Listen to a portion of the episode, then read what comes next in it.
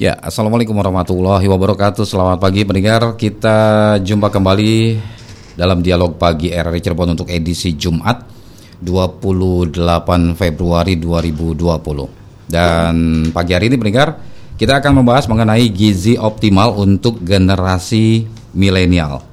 Hadir di studio narasumber kami yang pertama kami perkenalkan terlebih dahulu ada Dr. Teti Rostianti Kepala Seksi Kesga Gizi Kabupaten Cirebon. Selamat pagi Bu Dr. Teti. Assalamualaikum warahmatullahi wabarakatuh. Waalaikumsalam warahmatullahi wabarakatuh. Kemudian juga ada Ibu Sri Ratna Istiqomah, pimpinan daerah program Mampu Aisyah. Selamat pagi Bu Sri. Selamat pagi, Assalamualaikum warahmatullahi wabarakatuh. Waalaikumsalam warahmatullahi wabarakatuh. Kemudian juga ada Ibu Dwi Kusumayanti SKM MKM tim penggerak PKK Pokja 4 Kabupaten Cirebon. Selamat pagi Bu uh, Dwi. Selamat pagi, Assalamualaikum warahmatullahi wabarakatuh. Waalaikumsalam warahmatullahi wabarakatuh. Baik, pendengar, itulah narasumber kami yang akan uh, tentunya temani Anda di pagi hari ini dalam dialog pagi RRI Cirebon mengenai gizi optimal untuk generasi milenial ya. Ya, Hari Gizi Nasional diperingati bertujuan untuk meningkatkan pengetahuan masyarakat khususnya generasi milenial sadar gizi dan kesehatan, melakukan penyebar luasan informasi pentingnya gizi optimal dalam mewujudkan pembangunan SDM berkualitas. Baik, Dokter Teti, Ibu Dwi dan juga Ibu Sri, sebelumnya kita akan dengarkan terlebih dahulu komentar ataupun juga pendapat dari masyarakat. Ini dia. Saya dia, mahasiswa UGJ, Fakultas Ilmu Sosial dan Ilmu Politik, jurusan Ilmu Komunikasi. Junk food. Aku nggak sering sih kalau makan junk food. Selain harganya mahal, terus juga menurut aku itu makanan yang kurang sehat dan bisa dibilang nggak sehat sih. Kalau dibilang nggak suka sih, aku suka sih sama kayak menu-menu ayam gitu. Kalau untuk yang spagettinya mungkin aku kurang suka. Mungkin itu jadi salah satu alasan kenapa aku jarang dan hampir nggak pernah makan junk food Menurut pendapat saya, salah satu masalah yang sering ditemukan pada kaum milenial dan Z dalam masalah gizi. Masalah gizi yang terjadi pada mereka menyerupai dua arah kutub yang berlawanan, di mana satu masalah disebabkan oleh asupan gizi yang kurang dan masalah lainnya disebabkan oleh asupan gizi yang lebih. Masalah gizi ini sangat memengaruhi produktivitas seseorang sebagai individu maupun sebagai bagian dari suatu sistem. Konsep yang digunakan sebagai acuan gizi kita sekarang adalah pesan umum gizi seimbang yang telah digunakan sejak akhir abad ke-20 untuk menggantikan 4 sehat 5 sempurna. Halo, nama saya Dina Sakina dari Fakultas Ilmu Sosial dan Ilmu Politik, Prodi Ilmu Komunikasi. Alasan saya konsumsi junk food itu karena yang pertama tuh males masak, terus ada di Gojek atau Grab gitu ya. Ada sih rasa takut karena kan yang beredar di internet-internet tuh junk food tuh bisa bikin gendut, bisa bikin pencernaan nggak baik dan banyaklah penyakit-penyakit yang munculnya tuh dari junk food. Ya, itulah uh, beberapa komentar dari masyarakat ya. Baik, Uh, permasalahan yang masih tinggi di masyarakat ini terkait gizi, yaitu masih kurangnya kesadaran masyarakat pentingnya gizi yang sesuai dan seimbang. Biasa mengkonsumsi makanan yang mudah dan praktis, mungkin instan lah ya seperti itu. Masih banyak juga masyarakat yang kurang mampu, masih banyak yang belum paham dan mengerti yang dimaksud dengan gizi. Kemudian tingginya angka obesitas dan masih adanya kasus stunting dan juga uh, atau tumbuh kerdil. Saya ke Dokter Teti Rostianti terlebih dahulu. Dok, uh, sebetulnya apa sih dok yang dimaksud dengan makanan bergizi ini, dok? Uh, Baiklah, uh, mungkin untuk makanan bergizi itu adalah uh, asupan makanan yang uh, sesuai dengan standar atau apa uh, asupannya itu gizinya itu seimbang gitu kan. Hmm. Jadi mengandung uh, apa beraneka ragam pangan hmm. ya. Mulai dari itu mengandung proteinnya, baik itu protein hewani, nabati, kemudian juga ada vitaminnya, ada kandungan mineralnya, ada karbohidratnya hmm. ya. Jadi uh, tadi gitu kan dikatakan seimbang itu uh, harus memenuhi uh, empat apa beberapa unsur uh, tadi baik mikronutrien maupun makronutriennya. Seperti itu mungkin. Oke. Okay. Baik, dan uh, untuk asupan gizi ini apakah memang perlu di uh, dikonsumsi dari mulai sejak dini, Dok? Ya, uh, terkait uh, asupan gizi ini memang kita uh, sekarang intervensi itu pada dua uh, yang paling penting itu adalah pada dua uh, periode ya. Yang pertama Hmm. itu pada uh, 1000 HPK, kemudian yang kedua adalah pada usia-usia remaja ya. Mhm. Di mana pada 1000 HPK itu adalah uh, dari mulai ibu uh, ibu itu dikatakan positif hamil dari 0 bulan sampai usia uh, bayi itu berusia 2 tahun. Oke. Jadi kalau kita hitung berarti sekitar 230 di dalam kandungan eh, sampai de- eh, ditambah 730 hari pasca melahirkan. Nah, itu mungkin eh, poin penting atau apa momen-momen penting eh, apa eh, di mana asupan gizinya itu betul-betul harus kita eh, perhatikan ya. Itu pada 1000 HPK dan pada eh, tadi masa eh, remaja, pada usia remaja ya.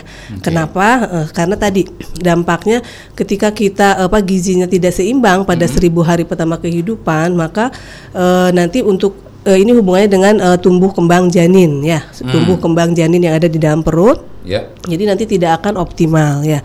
Ke adapun untuk remaja, kenapa kita perlu adanya asupan gizi pada remaja itu kar- eh, khususnya mungkin di sini remaja putri ya.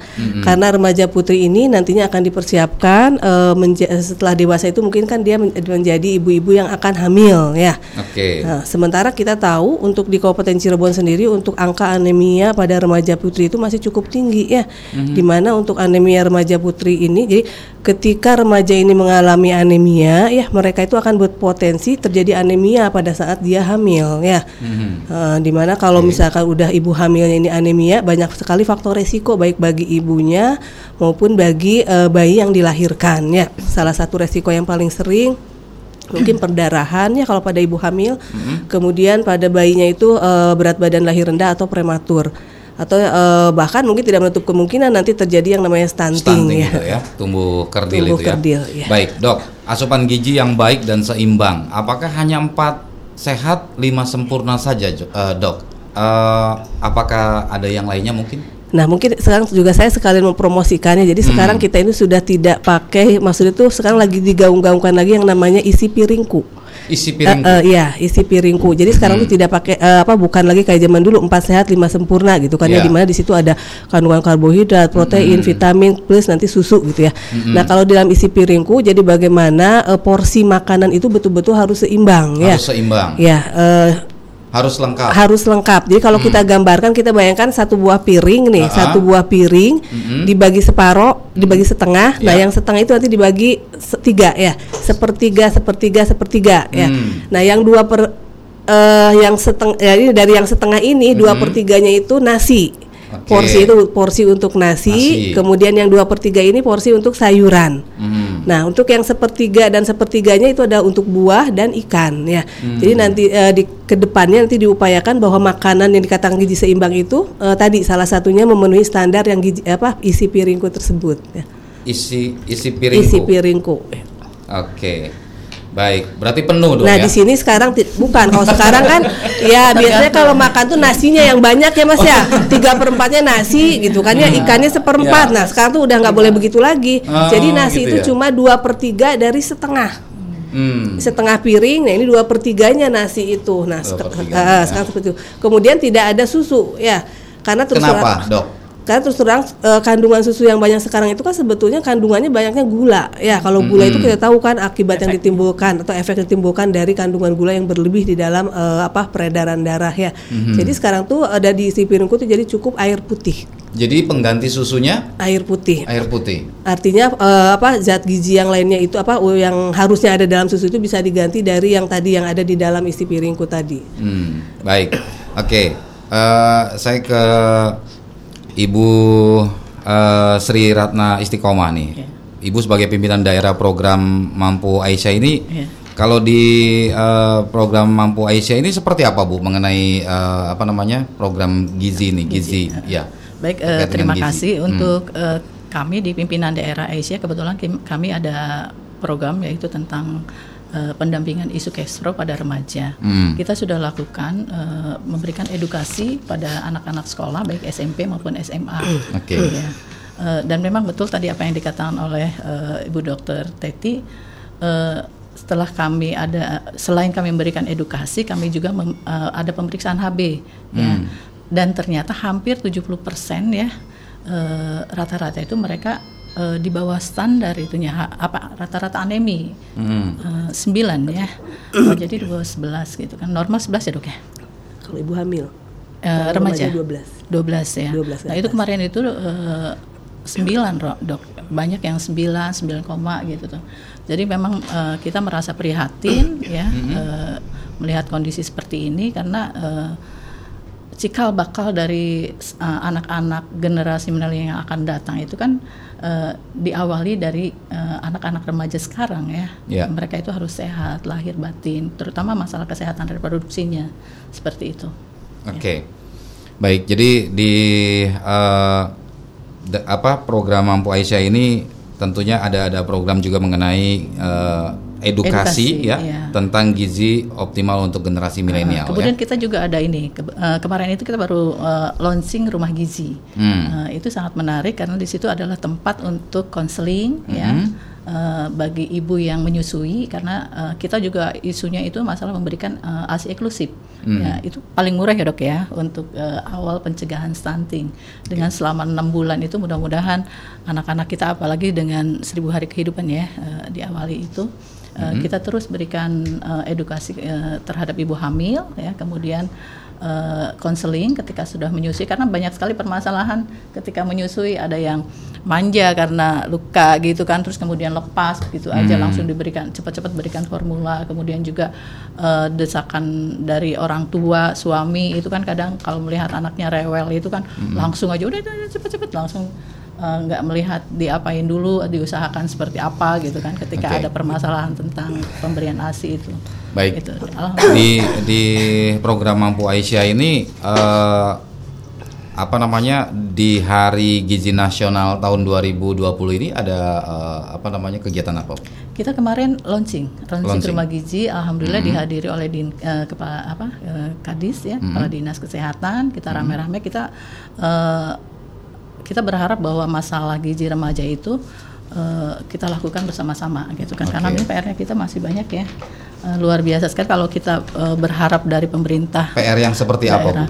Ya itu permasalahan anak remaja itu kan sekarang eh, cenderung ke mereka itu agak malas ya untuk melakukan olahraga dengan makanan yang eh, Siap apa, saji. yang siap Eh, saji, gampang instan gitu lewatnya ya? eh, lewat ini aja. Jadi eh, memang perilaku pola pola hidup itu Pola yang hidup harus sekarang. dirubah ya, ya remaja. Cara merubahnya seperti apa di sana, Bu? Ya kita memberikan edukasi, Edukasi. Ah, Hmm. ah, bahwa ya tadi tentang makanan eh, seimbang, Hmm. kemudian juga eh, pola hidup yang sehat harus seperti apa, kemudian sebab dan akibat kalau terkena anemia itu seperti apa, nah itu.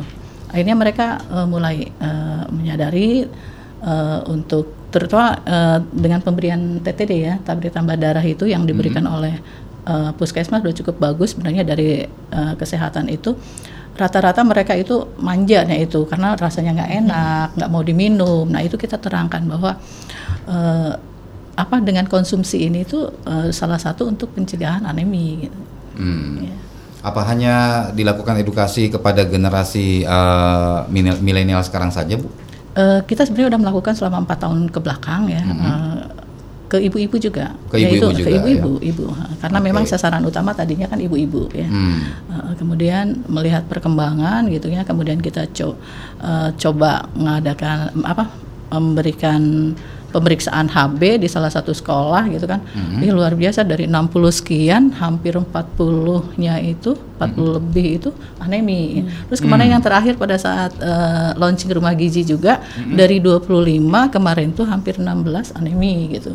Malah ada yang pingsan pada Negatif, saat ya, negatif anemia. Iya, Positif, iya. positif. Positif, Eh, positif, positif, ya, positif, positif, ya, positif positif anemia. anemia, ya. Iya, iya. Oke. Nah, itu kan cenderung nantinya akan melahirkan generasi yang stunting ke depannya itu kan Hmm. eh, sangat mengkhawatirkan. gitu. Baik. Ya, eh, pendengar kita buka line telepon juga untuk Anda yang akan berinteraktif silakan di 0231849329 SMS dan WhatsApp RRI Cirebon di 081324951935. Eh, sambil kita nantikan pendengar yang akan bergabung, saya ke Ibu Dwi Kusumayanti dulu eh, sebagai tim penggerak PKK Pokja 4 Kabupaten Cirebon di eh, penggerak PKK Pokja 4 Kabupaten Cirebon sendiri mengenai gizi eh, untuk generasi milenial seperti apa Bu? Ya, kasih. Uh, baik, mungkin sebelumnya di PKK itu sendiri itu adalah suatu wadah ya Mas ya. Mm-mm. Organisasi kemasyarakatan yang memberdayakan intinya adalah kepada wanita. Oke. Untuk turut Lebih kepada wanita Iya, ya? betul. Baik. Untuk turut berpartisipasi dalam pembangunan di Indonesia. Nah, khususnya Mhm. mungkin dalam hal ini adalah sektor kesehatan. Ya. Nah, di PKK itu sendiri terkenal sekali dengan 10 program pokoknya ya. Hmm. Dan itu dijabarkan di dalam pokja-pokjanya, kelompok kerja di PKK yang terdiri dari empat pokja. Dari- Ada em- pokja 1, Mhm. pokja 2, pokja 3 dan pokja 4.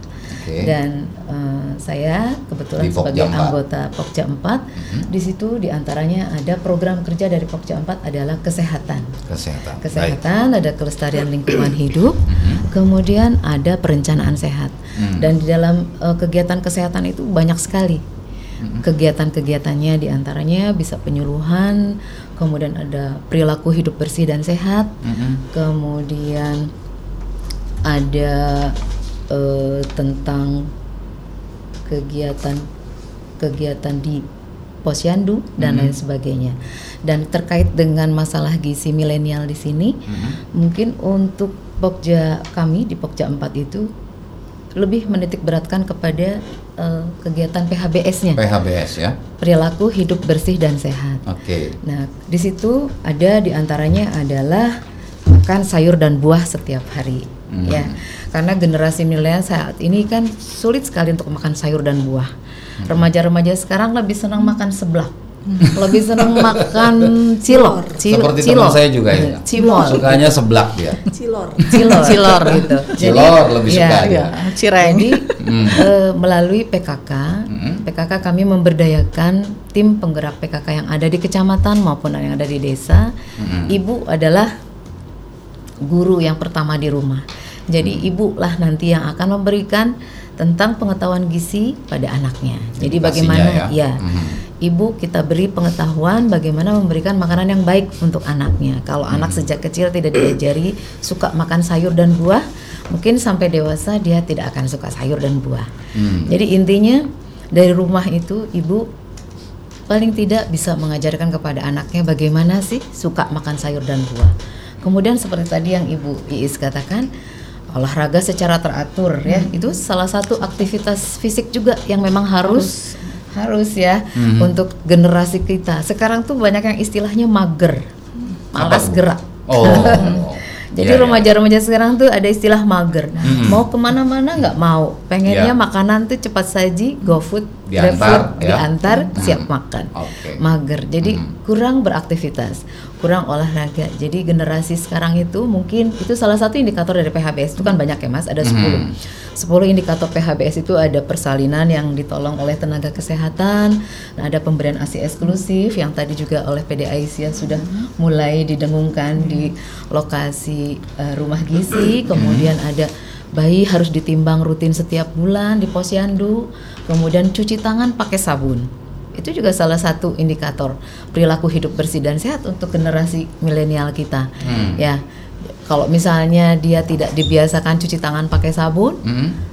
Langsung makan-makan aja sudah bisa kita bayangkan bagaimana nanti generasi kita itu sering sekali sakit Oke. terkena penyakit infeksi. Kemudian penggunaan jamban yang sehat itu juga dimulai dari rumah tentunya ya. Mhm. Jadi kita melalui tim penggerak PKK kecamatan dan di desa itu ayo kita mulai ciptakan rumah-rumah sehat. Rumah sehat itu rumah yang mempunyai jamban sehat. Oke. Nah, kemudian ada pemberantasan sarang nyamuk, jentik-jentik nyamuk. Jadi di kita itu di masyarakat khususnya di desa ada kader-kader untuk memeriksa jentik-jentik nyamuk namanya itu kader jumantik Mhm. juru pemantau jentik Ya. nah, Baik. kemudian itu tadi makan Oke. sayur dan buah Jadi lebih ke PHBS lah ya Bu ya. Kalau eh, apa namanya eh, PKK Pokja 4 ini ya. ya ada satu lagi Menyoroti tambah mengenai gizi Betul. eh, untuk generasi milenial ini ya. betul Baik. Ya, kita buka line telepon kembali. Silakan di 0231849329 SMS dan WhatsApp RRI Cirebon di 081324951935 ya. Ini ada eh, SMS dari Pak Musa di Pilang. Katanya eh, makanan yang bisa mempengaruhi, kesehatan seseorang adalah zat adiktif dari bahan kimia seperti pemanis, pengawet, penyedap, pemberi aroma, pengental dan eh, pengemulsi jika ini digunakan dalam jumlah yang berlebihan ini dapat menimbulkan penyakit yang berat. Bukan begitu? Betul begitu, Dok? Zat adiktif. Hmm, tapi sebelum menjawab ada penelpon dulu, Dok.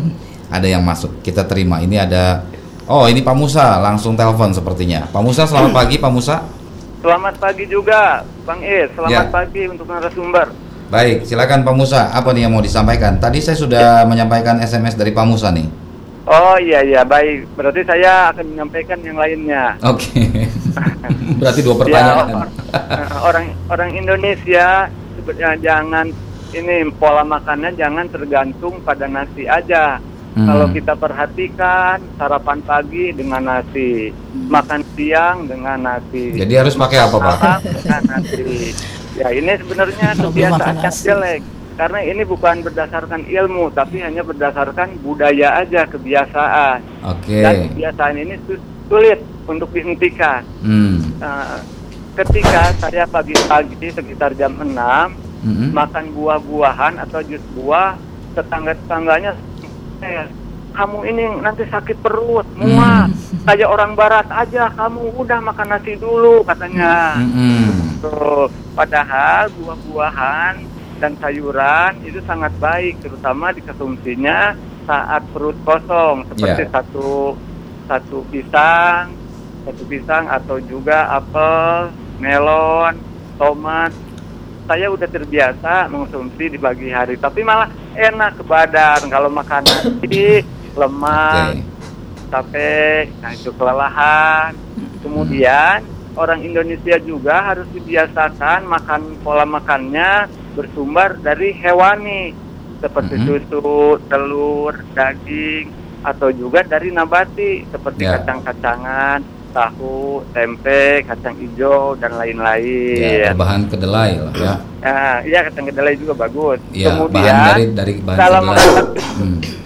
dalam menghadapi era milenial ini, anak-anak kita harus dipersiapkan dengan gizi dan makanan yang baik, Hmm. apalagi sekolah full day. Jangan Ya. sampai mereka eh, jangan sampai mereka terlalu banyak pengeluaran, kurang pemasukan. Hal ini tidak baik karena mereka sudah menguras eh, menguras energi, Hmm. menguras otak.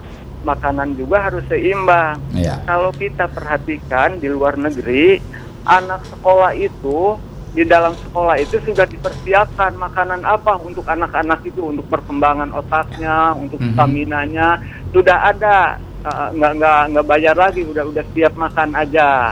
Oke. Sedangkan kalau di kita makanan Masih bayar. makanan di pinggiran sekolah seperti basreng, cireng, Cilor ya. kot- kotak-kotak sebelah ini sebenarnya Oke. berbahaya karena ada ini ada ada ini seperti mecin, masako. Oh gitu I- ya. Ini nah ini bisa mempengaruhi kecerdasan seseorang. Baik. Bukan bukan Ya. saja mengandung karsinogenik pemicu kanker Baik. karena di, di ini digunakannya secara berlebihan kalau kita di dalam rumah tangga kan ah, seperlunya kalau Ya. kita jajanan di bawah Baik. berlebihan Ya. itu Baik. Kira-kira apa yang mau ditanyakan nih Pak Musa? oh yang ingin saya tanyakan bagaimana sekarang kita bisa uh, memasarakatkan makanan yang baik yang Mhm. bergizi kepada kepada masyarakat? Karena ini maaf kalau masyarakat kita itu banyak yang anti learning culture artinya budaya anti ilmu Hmm. dikasih dikasih pelajaran bersifat apatis masa bodoh tidak peduli Oke. bahkan menentang nah itu bagaimana caranya? Mereka supaya bisa tumbuh kembang Baik. Uh, budaya diganti sama ilmu pengetahuan terima kasih dan assalamualaikum Waalaikumsalam warahmatullahi wabarakatuh. Saya ke dokter nih. Bagaimana dok?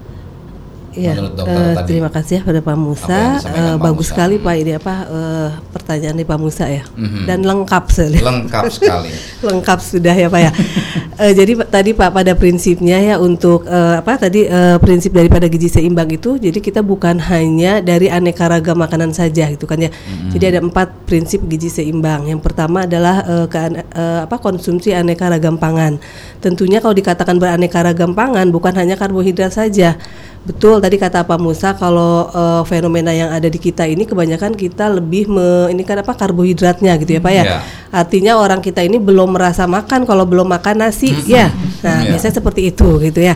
Nah, inilah eh, apa pola pikir yang salah gitu. Mulai saat ini kita harus bisa merubah. Tadi salah satunya itu dengan pakai panduan yang isi piringku gitu kan ya. Ketika kita makan nasinya itu jangan setengah piring apa jangan apalagi jangan 34 piring gitu ya Pak ya. Lebih banyak nasi. Nah, jadi nasi itu cukup berapa berarti dua per tiga dari separohnya, dari separoh piring itu dua per tiganya nasi ya. Tuh, jadi eh, prinsip gizi seimbang itu tadi beraneka ragam apa konsumsi aneka ragam pangan, mulai dari kandungan karbohidrat, protein, vitamin, mineral ya. Kemudian yang kedua itu adalah eh, perilaku hidup bersih yang tadi sudah disampaikan oleh Ya, Bu Dwi PHBS ya. PHBS salah satunya untuk cuci tangan ataupun misalnya tidak merokok dan lain sebagainya ya. Kemudian yang ketiga adalah eh, aktivitas fisik. Jadi mulai saat ini kita jangan mager gitu ya. Jadi percuma kita aneka ragam apa konsumsi aneka ragam pangan kalau tidak diimbangi dengan eh, aktivitas fisik gitu ya. Malas gerak ya. Eh, ya. Dan yang terakhir itu adalah pemantauan berat badan. Hmm. Jadi kita jangan sampai kebablasan. Nah, empat poin itu yang harus ada eh, apa atau yang menjadikan jadi prinsip eh, tadi apa eh, apa eh, prinsip gizi seimbang ya Pak ya. Ya. Jadi itu jadi bukan hanya dari faktor makanan saja. Baik. Eh, mungkin itu eh, kemudian tadi pertanyaan yang kedua itu apa ya Pak? Supaya budaya Budaya. menjadi keilmu. Eh, eh, jadi bagaimana caranya kita eh, membudayakan atau mempromosikan gitu kan ya terkait gizi seimbang. Kalau kami di dinas kesehatan mungkin eh, sudah ad- eh, apa sudah mencoba eh, berbagai upaya untuk promosi eh, terkait gizi seimbang itu salah satunya mungkin eh, selain di puskesmas ya melalui petugas prom promkes, pro- petugas penyuluhan eh, puskesmas itu di eh, tadi petugas promkes itu diharapkan di setiap momen-momen mulai dari di ra- eh, rakor kecamatan, kemudian di sekolah, di posyandu gitu kan ya. Jangan lupa ketika memberikan penyuluhan itu menyelipkan gitu kan ya. Eh, paling tidak menyelipkan terkait eh, gizi seimbang gitu kan. Eh, bagaimana itu asupan gizi yang baik baik itu untuk balita, untuk ibu hamil atau untuk lansia dan lain sebagainya ya Pak ya. Tentunya ini biasanya melalui pelayanan-pelayanan yang dilakukan di desa Pak. Contohnya pada saat pelayanan di posyandu ataupun di posbindu ataupun pelayanan juga di eh, apa posyandu remaja ya karena kita sekarang sudah punya eh, beberapa puskesmas itu sudah punya yang namanya posyandu remaja ya. Salah satu program di posyandu remaja itu juga ada tentang konseling gizi remaja. Jadi apa yang harus diberikan eh, terkait gizi ini eh, pada remaja-remaja khususnya mungkin remaja putri ya. Hmm. Kemudian juga selain itu kami di Dinas Kesehatan ada kegiatan-kegiatan yang menyentuh ke anak-anak sekolah. Salah satunya adalah dengan tadi selain penyuluhan juga pemberian tablet tambah darah bagi remaja putri ya. Hmm. Nah, ini pemberian tablet tambah darah ini merupakan salah satu eh, upaya di dalam rangka tadi pemenuhan gizi seimbang ya. Artinya dengan memberikan suplemen gizi atau suplemen tablet tambah darah eh, ini kita sudah me- eh, tadi apa? sudah memberikan asupan zat besi gitu kan yang lebih baik. Oke. Dok, kenapa sih kok eh, lebih ke remaja putri, Dok? Ya itu tadi, saya kan sudah mengatakan kita fokus itu di dua ya Pak. Pertama di seribu hari pertama kehidupan, yang kedua di remaja. Kenapa remaja putri gitu kan ya? Karena kita tahu remaja putri itu yang paling rentan sekali terjadinya anemia. Yaitu karena tadi eh, putri kan mengalami yang namanya menstruasi ya Pak ya. Dengan menstruasi setiap bulan kurang lebihnya tujuh hari, otomatis itu juga akan menyebabkan dia itu kekurangan darah yang cukup banyak ya. Nah itu kemudian juga eh, selain karena dia menstruasi, eh, yang kedua karena mungkin sekarang kita tahu apa ada body image. Ya biasanya remaja Ya. putri itu kan dia pengennya kelihatan Langsing. langsing, Langsing. gitu ya pak ya Hmm. diet gitu kan Ya. ya. Nah itu mungkin salah satu penyebab kenapa sih yang harus kita dekati itu remaja gitu ya. Karena Oke. tadi eh, tadi selain dia itu mempersiapkan dia ketika nanti hamil jangan sampai terjadi anemia. Kedua juga tadi eh, karena biasanya remaja putri itu tadi apa memikirkannya itu untuk keindahan tubuhnya ya Pak ya. Jangan sampai kelihatan gendut gitu kan ya. Jadi gimana caranya gitu kan sehingga asupan makannya itu betul-betul dibatasi gitu. Hmm, baik. Ya, kita masih lanjutkan kembali pendengar eh, dialog pagi hari ini mengenai gizi optimal untuk generasi milenial. Saya ke Ibu Sri dulu nih. Ibu Sri, eh, apa namanya? Sebetulnya penyebab utama kekurangan gizi di masyarakat Indonesia tuh apa ya, Bu ya? Ya karena tadi Kenapa? Bapak bilang bahwa eh, pengetahuan dari, dari Pengetahuan, pengetahuan, ya. mereka ha, Hmm. menganggap bahwa makanan-makanan yang enak itu adalah yang gizinya banyak. Padahal itu kan sebenarnya belum tentu ya.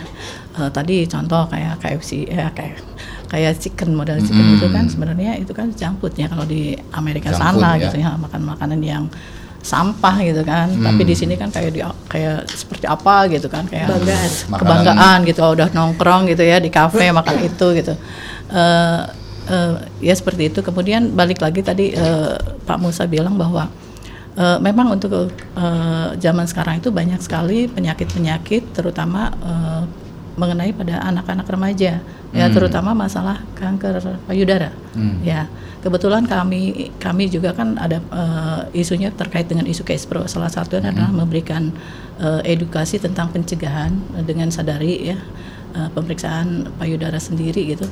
Itu di salah satu blok aja ya di satu salah satu desa itu ada 15 anak yang eh, ada benjolan Bu. Hmm. ya mungkin dari pola makan seperti Dari itu. pola makan, iya ya. kemudian juga ada yang udah larinya ke kanker kanker payudara Hmm. dan itu banyak sekali Eh, dulu masalah eh, penyakit kanker mungkin lah ke orang-orang dewasa ya tapi sekarang ke anak-anak Hmm. anak-anak SMA dan kebetulan kami juga di eh, Aisyah adalah bagian dari Muhammadiyah gitu ya Hmm. guru-guru BK itu banyak yang konseling eh, apa konsultasi ke, ke kita bahwa Hmm. ditemukan ada delapan anak yang eh, ada benjolan payudara dan sekarang lagi operasi nah itulah eh, merasa apa prihatin ya balik lagi kalau kita eh, bicara masalah edukasi pada masyarakat memang tidak mudah ya, Ya. kita nggak cukup sekali memberikan eh, edukasi, pada Edukasi itu harus ya. terus menerus Hmm. dan kita juga baru terlihat mm, selama empat tahun itu di, di dua tahun mereka baru mindsetnya itu baru menyadari gitu Hmm. terus saja padahal kita terus eh, lakukan pendampingan setiap bulan sekali ya di setiap blok kita kita langsung turun apa pemberian eh, edukasi langsung di komunitas di masyarakat eh, eh, didampingi oleh kader-kader. Kita bentuk kader Kespro ya di se- Hmm. 65 desa ya masing-masing desa ada 10 nah mereka yang terjun ke lapangan. Kita berikan eh, apa ilmunya ya kerjasama dengan dinas kesehatan ya kita adakan kegiatan kemudian mereka turun. Eh, dalam waktu berapa bulan kita evaluasi. Bu eh, contoh umpamanya kita memberikan tentang edukasi asi eksklusif gitu ya. Ada berapa yang lagi hamil dampingi ya untuk memberikan asi eksklusif sampai enam bulan nanti enam bulan berapa yang sudah lolos gitu nanti kita beri sertifikasi eh, sertifikasi eh, sarjana ASI dan juga ada bingkisan kecil lah dari kita. Mereka senang Oke. dan alhamdulillah eh, terus kita evaluasi setiap tiga bulan sekali ada aja. Bu ini udah ada berapa? Ada lima gitu. Alhamdulillah. Eh, ya memang harus itu harus kita nggak bosan-bosan untuk terus memberikan pemahaman pada masyarakat karena tidak mudah se- seperti Tidak mudah, membalikan eh, telapak tangan. Iya. Hmm. Iya. Oke, baik. Silakan pendengar untuk Anda yang akan bergabung ke 023184932259 SMS dan WhatsApp RRI Cirebon di 081324951935. Baik.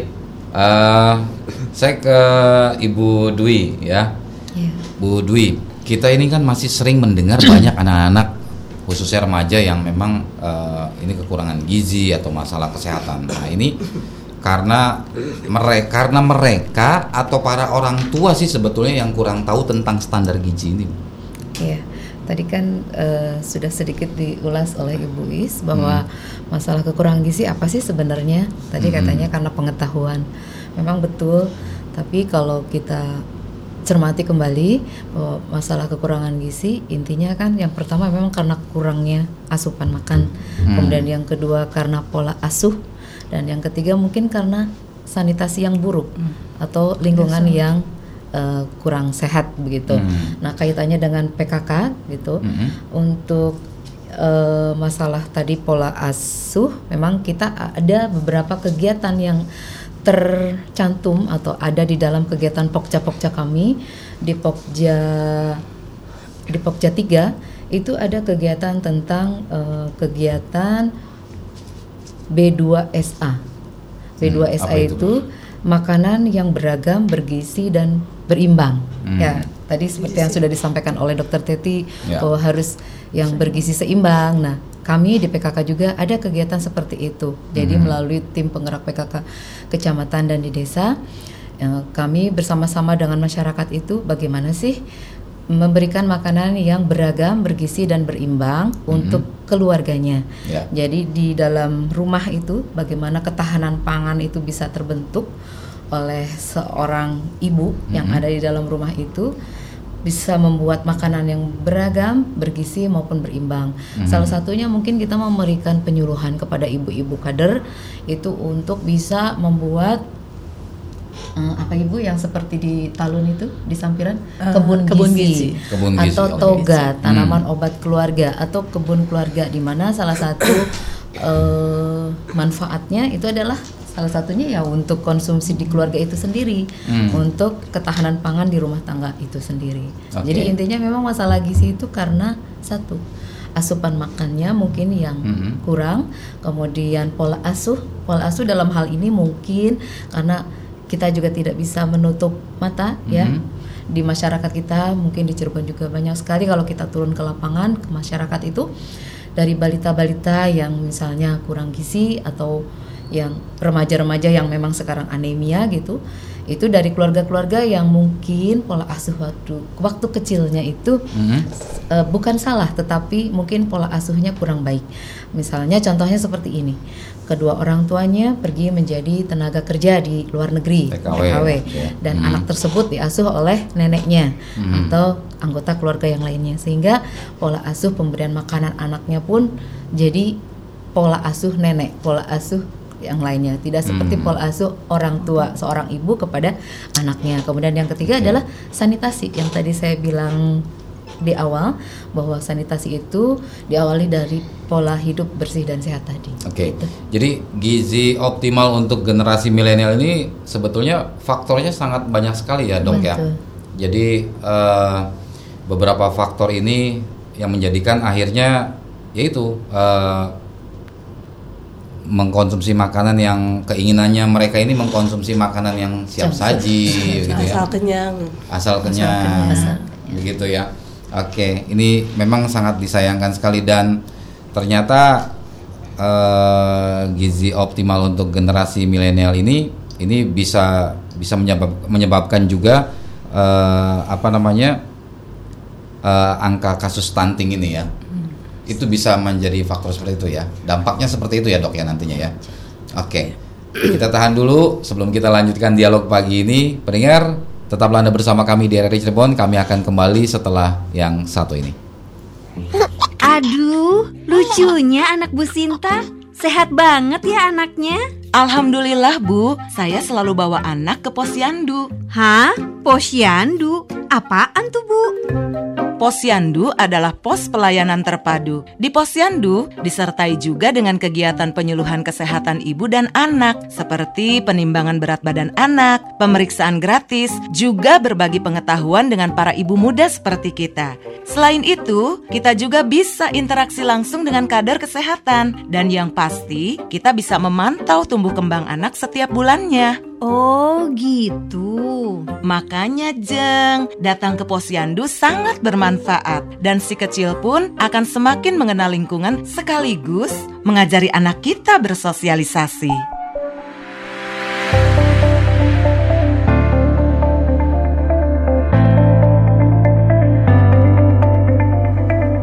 Banyak hal seru kan yang bisa didapat dari mengikuti posyandu. Yuk ramai-ramai mengunjungi posyandu. Iklan layanan masyarakat ini diproduksi oleh Radio Republik Indonesia.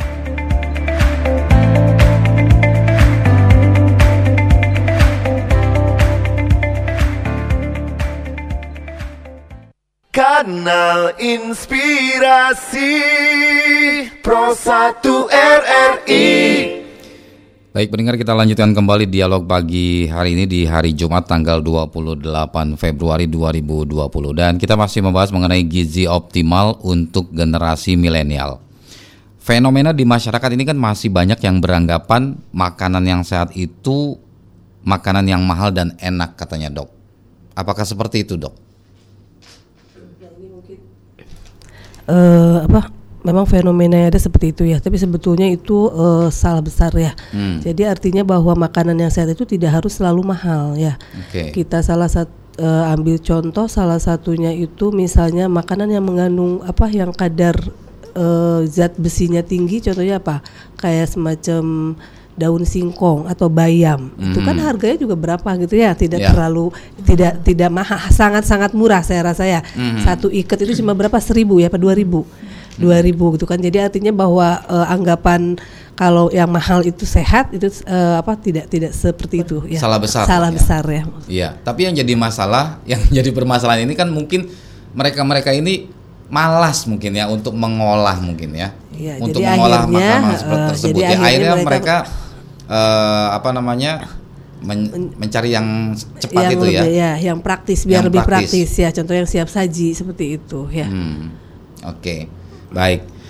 Ya, eh, kita ke Ibu Dwi dan juga Ibu Sri ini. Peran dan juga upaya yang dilakukan oleh tim penggerak PKK dan juga eh, apa namanya pimpinan daerah program Mampu Aisyah ini dalam mengoptimalkan eh, generasi milenial ini seperti apa? Ibu Ibu Dwi dulu dulu, silakan. Kami dari tim penggerak PKK itu ada beberapa upaya yang sudah kami lakukan.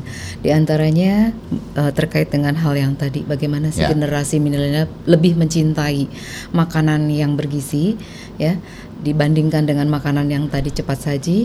Itu di antaranya adalah kami eh, me- apa ya membudayakan aku cinta makanan atau masakan Indonesia. Hmm. Ah, artinya salah satunya eh, kami pun sering sekali hampir setiap tahun itu menyelenggarakan lomba. Lomba-lomba menu gizi berimbang. Yang tadi yang B3 itu beragam bergi- bergizi dan berimbang. Jadi ada lomba itu dilombakan, Dilombakan, bagi tim penggerak PKK kecamatan maupun di desa. Jadi dilombakan di kabupaten dengan harapan dengan adanya lomba seperti itu tidak hanya lomba saja bagus dilombakan dengan berbagai kreasi dari ibu-ibu untuk menciptakan suatu menu yang bisa dikonsumsi oleh generasi milenial, namun bisa dijadikan em, apa ya? Eh, ke depannya harapannya adalah bisa dijadikan komoditi untuk keluarga itu sendiri bisa dijual, bisa dipasarkan, Hmm. menambah perekonomian keluarga seperti itu.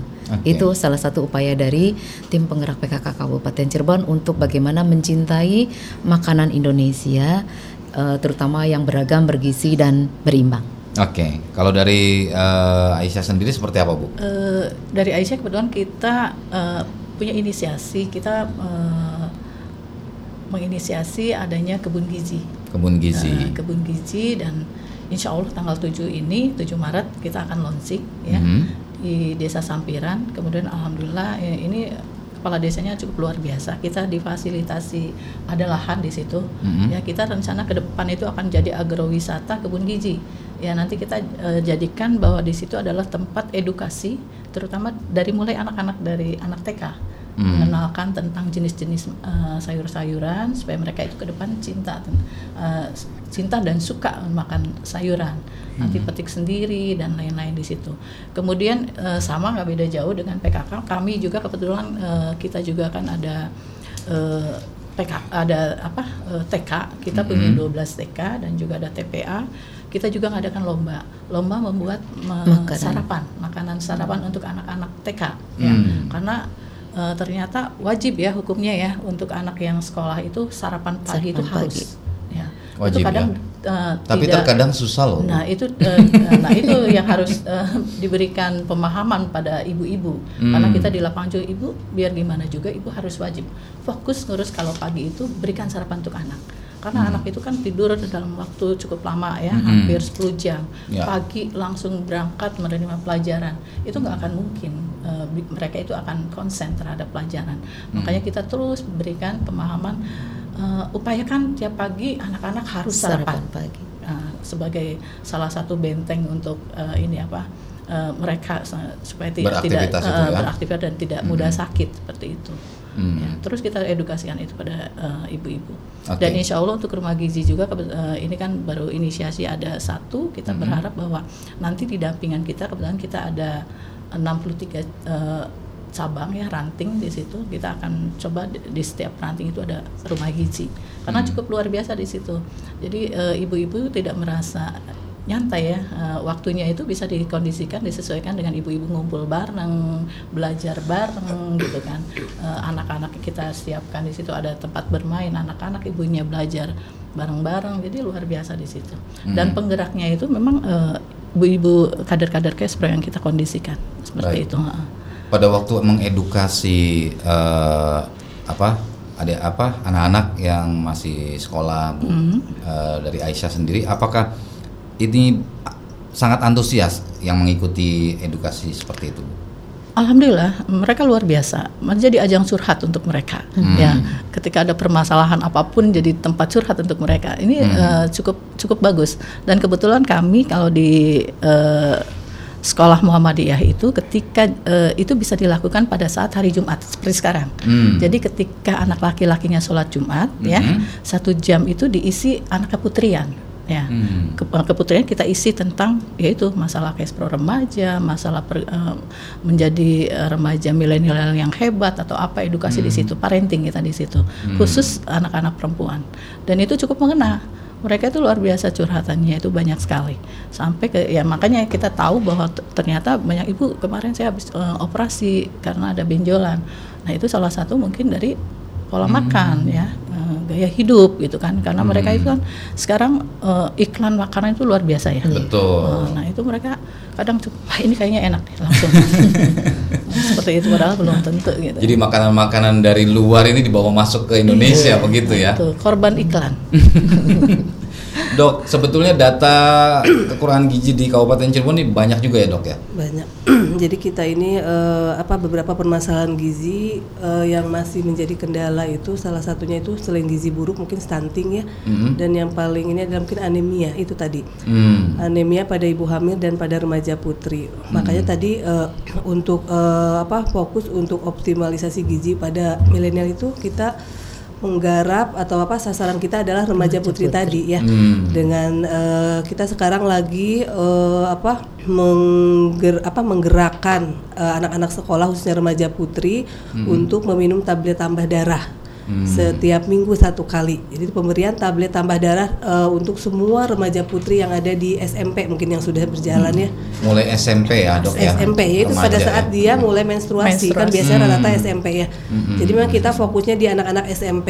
Memang ada sebagian SMA cuma karena kemarin terkendala SMA ini kan mulai tahun ini kan sudah diambil alih oleh provinsi ya. Hmm. Jadi kita sekarang fokusnya di seluruh SMP yang ada di Kabupaten Cirebon. Hmm. Untuk remaja putrinya itu diberi tablet tambah darah.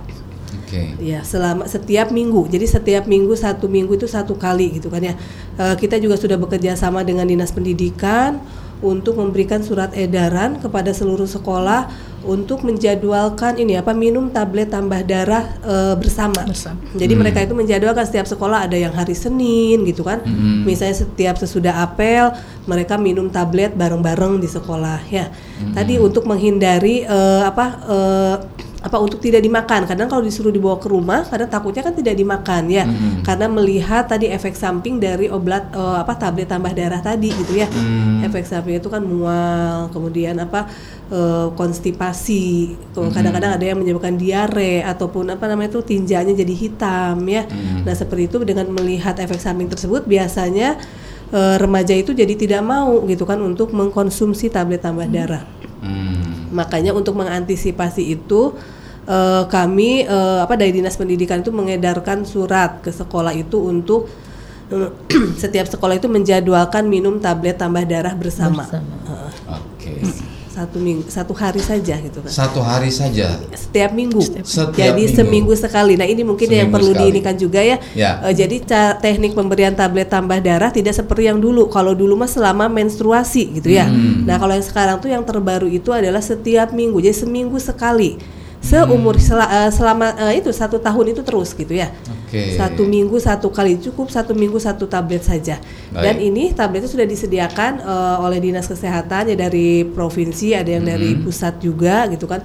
Artinya sekolah itu eh, tinggal mendistribusikan saja gitu kan. Baik. Oke. Baik.